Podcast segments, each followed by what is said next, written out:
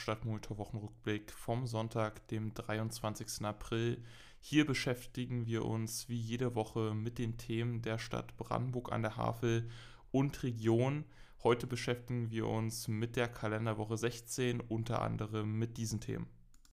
Das Baumblütenfest startet dieses Jahr mit einem neuen Konzept.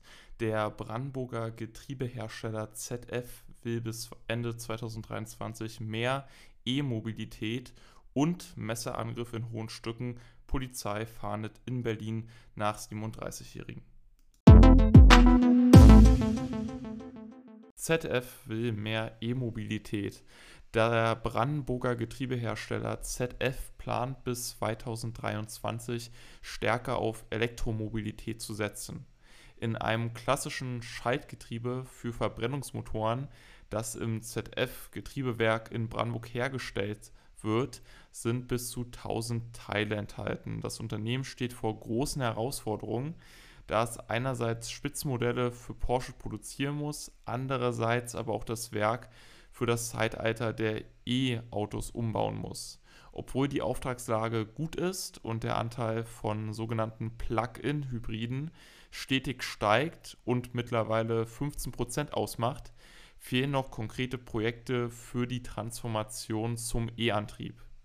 Der Jahresumsatz des Konzerns lag im Jahr 2022 bei über 500 Millionen Euro und wird voraussichtlich 2023 weiter wachsen, wie der kaufmännische Vorstand Christian Wolter betonte in einem Matz-Interview. Die Entscheidung, ab 2035 keine Verbrennungsmotoren mehr zuzulassen, hat die Getriebehersteller hart getroffen und wird von Jens Münchow und Christian Wolter kritisiert. Sie hätten sich eine längere Übergangszeit gewünscht und sehen die Entscheidung als radikal an. Die Zusammenarbeit mit Tesla, auf die man gehofft hatte, ist nicht zustande gekommen und ein Standort in Ungarn beliefert nun den US-Konzern. Die Produktion im ZDF-Getriebewerk in Brandenburg wird sich in den kommenden Jahren sehr stark verändern, da E-Autos weniger Verzahnungsteile benötigen und daher der Aufwand bei der Bearbeitung von Bauteilen sinkt. Die Fertigung und Montage von E-Antrieben erfordert zwei Drittel weniger Arbeitsstunden im Vergleich zu Verbrennungsmotoren. Auf diese Veränderungen will sich die Geschäftsführung so vorbereiten, dass es bereits jetzt mehr Mechatroniker für die Elektroantriebstechnik ausbildet und bis Ende 2023 plant, Weiterbildungsmaßnahmen für die Mitarbeiter anzubieten, um sie auf die Transformation vorzubereiten. Messerangriff in Hohenstücken. Aktuell sucht die Polizei in Berlin nach einem 37-jährigen Mann, der in Brandenburg an der Havel zwei Personen mit einem Messer verletzt haben soll. Der Vorfall ereignete sich an einer Straßenbahnhaltestelle in Hohenstücken, als der mutmaßliche Täter und ein 24-jähriger Bekannter in Streit gerieten.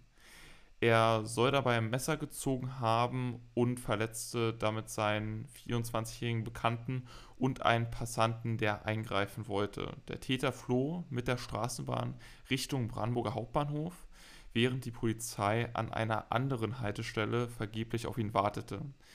Da der Tatverdächtige den Ermittlern namentlich bekannt ist, konzentrieren die sich mit ihren Ermittlungen nun auf Berlin, wo er vermutlich seinen Wohnsitz und Lebensmittelpunkt hat. Die Polizei hat Ermittlungen wegen Körperverletzungen mit einem gefährlichen Werkzeug eingeleitet.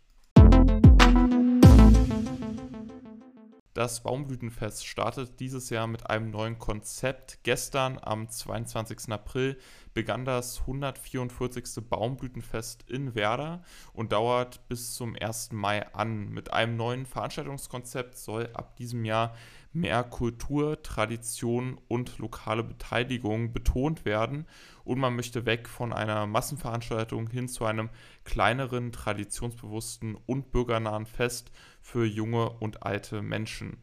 Die Festmeile ist in diesem Jahr der Hohe Weg und der Bühnenstandort die Bismarckhöhe. Es gibt wie jedes Jahr ein umfangreiches Bühnenprogramm und die Möglichkeit, Obstgärten und die Altstadt zu erkunden. Es gibt dieses Jahr Rundtouren mit Regiobus Potsdam Mittelmark und Verkehrs mit Verkehrseinschränkungen im Stadtgebiet von Werder ist zu rechnen. Daher wird auch die Anreise mit öffentlichen Verkehrsmitteln wie beispielsweise dem RE1 empfohlen. Das Fest wurde gestern mit einem Festumzug eröffnet.